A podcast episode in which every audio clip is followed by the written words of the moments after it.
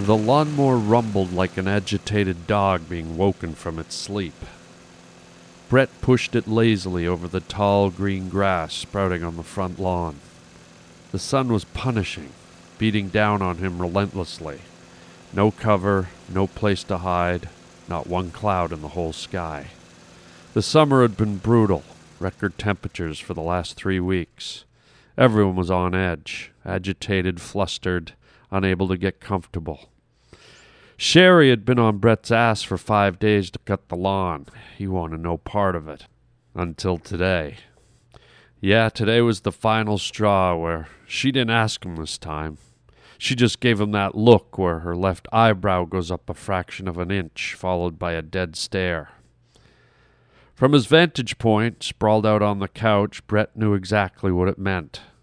Cut the grass, or we're in another fight for the next ten days. Begrudgingly, Brett pulled his overweight, 43 year old body up off the couch, adjusted his tattered green shorts, and slipped his unkempt feet into his dirty looking flip flops. Brent was a slob, and he knew it. That's why he didn't want to cut the grass. It was too much for him. Life was easier lying on the couch, watching football, eating chips, napping. Yes, cutting the grass was just too much effort at his age. Brett hadn't always been like this. Underneath the roll under his chin, there used to be quite a chiseled jawline. Young, healthy skin, white teeth, an all American smile that caused little creases in his cheeks. He was a good looking kid, athletic, too. Brett was a wide receiver on the high school football team. In fact, it was being on the football team that ended up leading him to Sherry.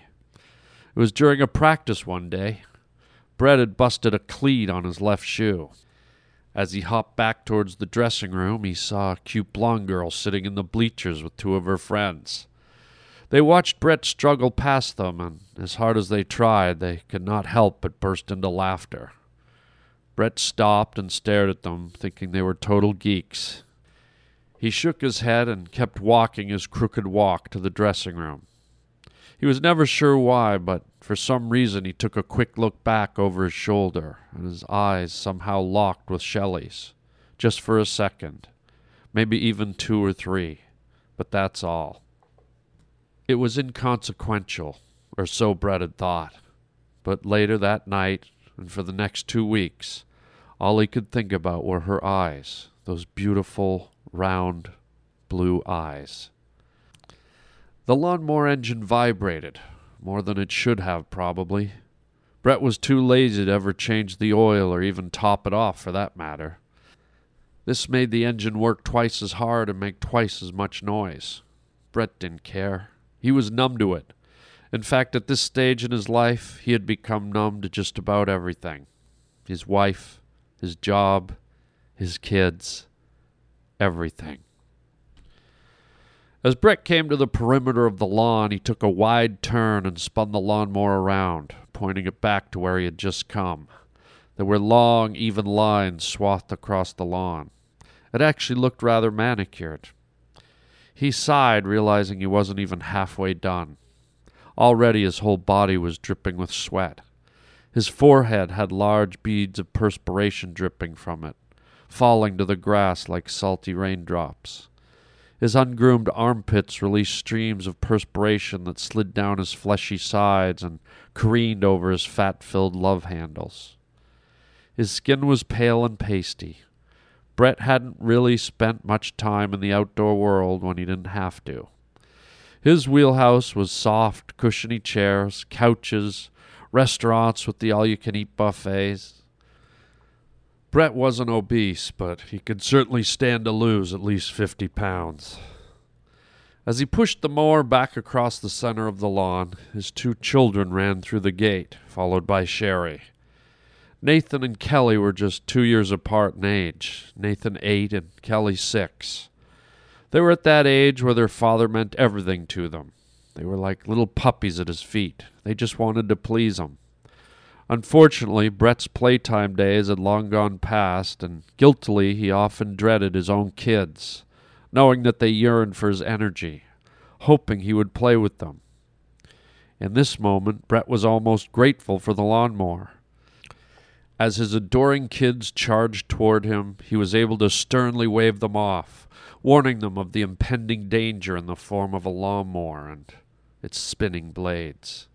He had an out. The lawnmower he had moments before despised was now his ally and friend, conspiring to keep his own children at bay. As Brett waved his arms, and the look of excitement instantly faded from his children's faces, they knew their daddy was off limits as long as he was shielded by the lawnmower. Sadly, they knew this drill and did not pursue it. Like trained animals, they changed course and headed straight towards the house. Shelley walked hastily, barely looking up at Brett. Her arms were filled with several grocery bags, and she looked hot and flustered. Brett felt insulted that she wasn't recognizing the colossal effort he had made to get up off the couch and cut the grass. All this cutting and not even a hello from his own wife. In protest, Brett reached down and shut the lawnmower off before Shelley could reach the door. The lawnmower took its sweet time going silent. Almost as if letting out a long, exhausted breath, the lawnmower motor whined to a stop, sputtering just before falling silent. How'd the shopping go? Brett asked without really caring. Hot. Nathan kept pulling cans off the shelf. He drives me nuts. Shelley kept walking, clearly not interested in striking up a conversation. Hey, do you think you could grab me a drink, babe? Hot as horse shit out here. Shelley stopped just for a second and exhaled a little puff of air. Brett, do you not see I'm overloaded here? How about a little help with these bags? Babe, I'm cutting the grass here. I'm boiling. Oh, and I'm not? Come on, Brett. Shelley gave him a little stare of exhaustedness and kept walking toward the door. Okay, fine, whatever, thanks. Shelley rolled her eyes at his poor little old me inflection and then hustled on into the house. Brett really was thirsty. This heat was zapping the moisture from his body, but he didn't want to go in the house and have the kids swarm him, and he didn't want Shelley to think that she had won the get me a drink standoff. He could always use it as leverage for later. Brett licked his lips. They were dry, chapped, craving something in a liquid form.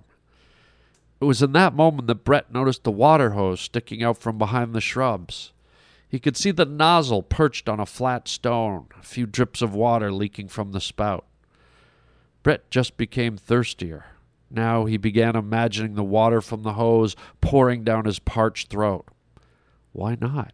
he half whispered to himself. Brett lumbered over to the garden hose and picked it up. The spout hung in his right hand while his other hand fumbled behind the bush and turned on the water. Instantly, Brett felt a vibration in the hose. He could feel water coursing through it, coiling around through the twisted chambers of its innards. Within seconds, the clear, flowing water erupted out of the end of the hose and soaked the surrounding grass. Brett stood there and watched it for a second, slightly confused, mesmerized even. He couldn't remember the last time he had held a hose like this. Perhaps when he was a little boy? The sound of the gurgling water splashing all over the ground made Brett smile. It was a familiar sound, a sound he knew from his childhood. Without another moment's hesitation, Brett leaned over and brought the water hose up to his thirsty mouth. Almost the instant the water hit Brett's lips, he felt relief and satisfaction. The water was slightly warm, but grew colder as the water that had been heated up, lying dormant in the hose, was pushed out. The cooler water came in behind, and Brett cherished it. He closed his eyes as the clear, cool liquid filled his mouth. He gulped it down like a ravenous dog lapping sloppily from its water bowl. This was just the relief Brett was looking for. Not only was his thirst being satiated, but the drinking from the hose seemed to be calming his mind. It was relaxing him, taking his thoughts off all the things that seemed to stress him out his jobs, the fights with his wife, the kids. As Brett continued to ravage the water, a smile crept onto his face. He actually started giggling slightly. There was something about the sheer innocence and joy of drinking from the hose that seemed to be taking him back a place in his mind that was long ago. When he was just a boy. Yes, that's it, a boy. In his mind, he was transported to the house where he grew up, the backyard where he used to play catch with his father. Brett was having vivid memories how he and his dad would throw the football back and forth for hours, both of them breaking every so often to drink from the garden hose, the one that hung on the wall right beside his mother's rose garden. Brett was now drinking more than he probably needed to. His thirst had been quenched, but yet he continued to let the flowing water cascade across his lips. The sensation was just too pleasurable. Brett didn't want to let go of the nostalgic feelings that seemed to come from drinking from the hose. He just held it, submersed in those glorious memories. Hey, kiddo! Suddenly, Brett heard a voice calling. It came from across the yard behind him. Somehow the voice seemed familiar, but he wasn't sure. Brett's eyes popped open, the tap water gurgling out of the hose and landing on the ground, splashing in all directions. You gonna drink all day or work on your long ball? Brett's heart froze. Suddenly he knew the voice. It was a voice he hadn't heard in over 25 years. It was his father. Dad? Brett whispered to himself nervously. Trepidatiously, he slowly turned his head towards the voice. What he saw was almost enough to make him collapse. There, at the far end of the yard, not his yard, but now the yard from his house where he grew up as a boy, stood his father, Norm Coleman. Car salesman Norm Coleman.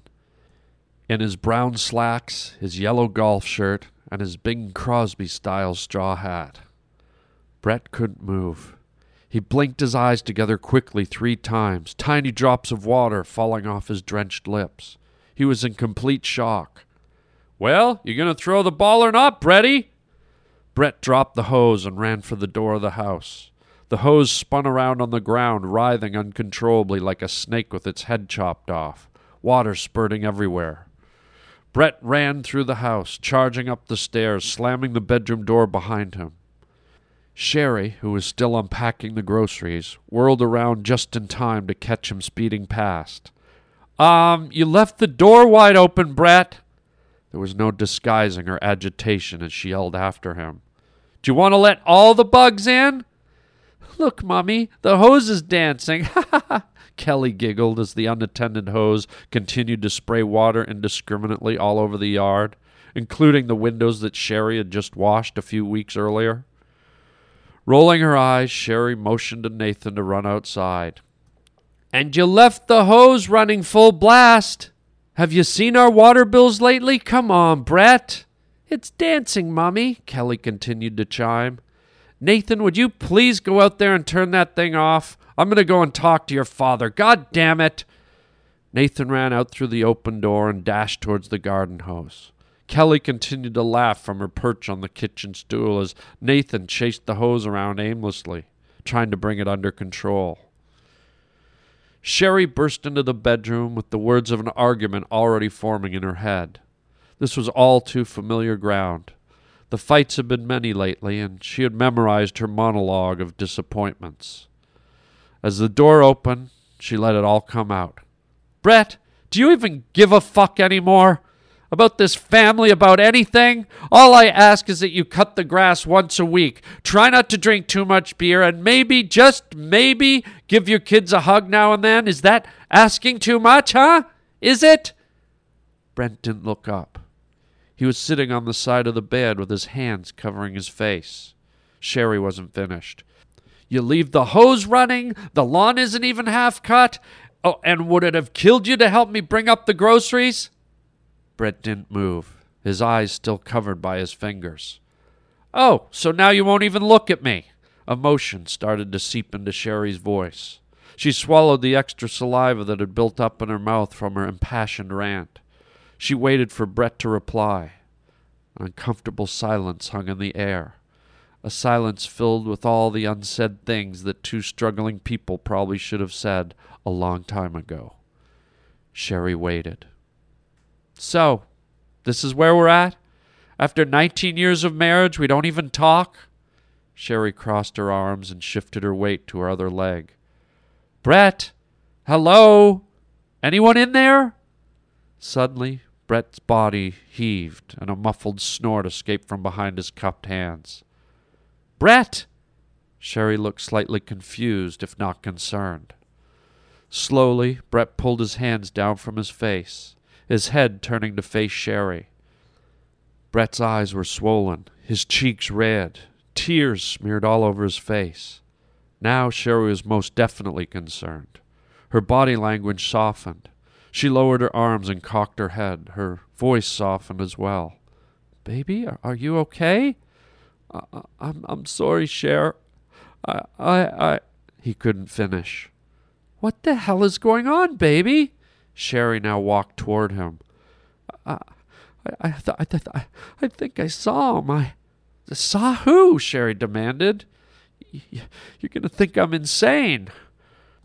Brett, was there someone in our yard? I didn't see anyone. Sherry sat gently on the bed beside Brett. Brett looked at her and searched her face, almost as if hoping she would have the answers. His eyelashes were soaked with tears, the whites of his eyes red around the edges. Who, Brett? Who did you see? What is this all about? I, I saw my dad. There was uncertainty in his voice, but he continued. He, he was standing over by the fence. He, he was holding my football, the one, the one that I had when I was a kid. Sherry stared at him, clearly unprepared for his answer. What? is all she could muster. I, I know, I know, it's crazy. I thought maybe I was hallucinating or something, but he was there, as plain as day. I, I saw him. He, he called me Bretty. He, he's the only one that ever called me Bretty. Another lone tear slid down Brett's cheek, while at the same time Sherry stood up and took a step back from the bed. She turned and glared at him. Your dad? Norm? Are you shitting me? I- am telling you. I'm telling you he was there, Cher. You know what, Brett? I'm right at the edge here. I'm right at the very edge. I, I don't know if I can do this. It's just. It's just been going on for too long. Sherry's voice was mixed with anger and pain. Her voice had softened, but it was because she was hurting, not because she was less angry. Do you even want to be a family anymore, Brett? What? What does that mean? You're barely here anymore, Brett. It it feels like you checked out years ago. Look at you. You don't talk to me anymore. You don't laugh with me anymore. You don't. Sherry began to cry. Maybe on purpose. She couldn't bear to say what she was thinking. I don't what? Go on, finish. I don't what? You barely talk to your kids, Brett. You think they don't notice? You think they don't feel that? It's like you're just putting in time. Sherry, no, Brett pleaded. I'm telling you, it was my dad. He wanted to play catch. He wanted to. Shut the fuck up, Brett, Sherry screamed her anger finally coming out. Your father, really? Are you sure it wasn't the nine beers you drank while I was out shopping with the kids? Did you see some pink elephants too? Sherry charged toward the bedroom door. Baby, no, this is for real. I swear he was in the yard. Sherry stopped abruptly and turned. The stare in her eyes could have stopped a train. What's real, Brett, is that you are losing this family. Now Sherry's tears started to come. You don't want to be here anymore. It's painfully obvious. And you have the balls to blame your inability to even finish cutting the goddamn grass on your father? Are you delusional? Baby, it's, it's true, Brett interrupted meekly. Your father died from a stroke when you were 18, Brett. 25 fucking years ago. So do you want to try a different excuse? because you probably have about two left to your name, and then. Sherry turned and slammed the bedroom door. Brett stood there alone, broken, confused, and possibly a little scared.